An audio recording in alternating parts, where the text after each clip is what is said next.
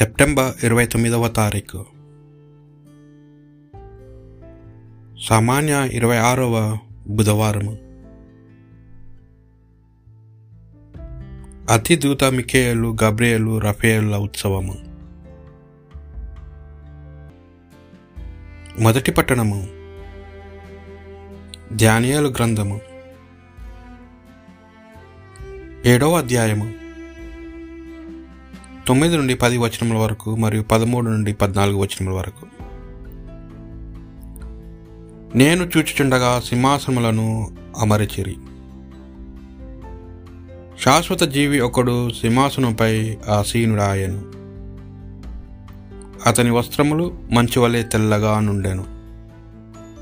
తల్ల వెంట్రుకలు తెల్లని ఉనివలే నిర్మలముగా నుండెను. అగ్ని వంటి చక్రముల పైన అతని సింహాసమును అగ్ని వంటి జ్వాలతో మండుచుండెను. ఆ సింహాసము నుండి అతని ఎదుట నుండి అగ్ని వంటి ప్రవాహము పారుచుండెను. వెన్నవెల్ వెనవెలు బంటులు అతనికి ఊడిగము చేయుచుండెరి.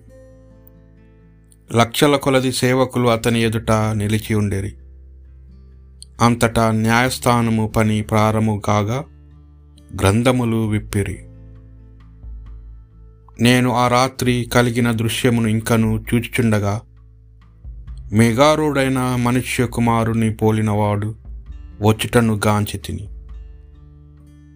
అతడు నా శాశ్వత జీవి సన్నిధిని ప్రవేశింపగా అతడిని ఆ శాశ్వత జీవి సముఖమున కొనిపోయిరి.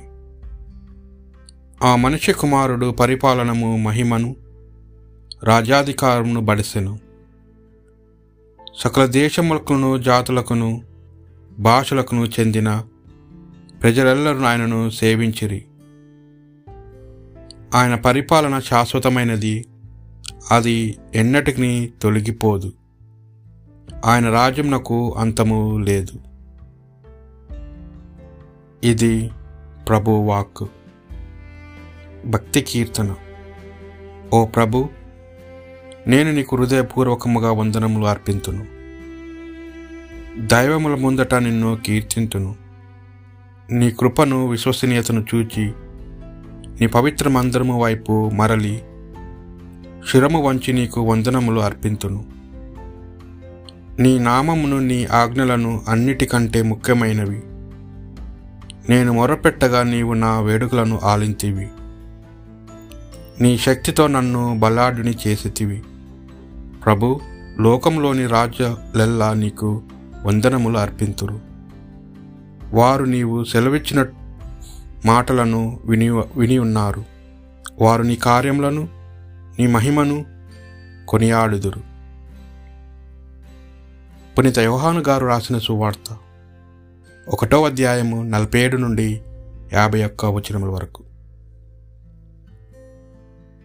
నతనియేలు తన యుద్ధకు వచ్చుటను చూచి అతని గూటి యేసు ఇదిగో కపటము లేని నిజమైన ఇజ్రాయేలుడు అని చెప్పాను.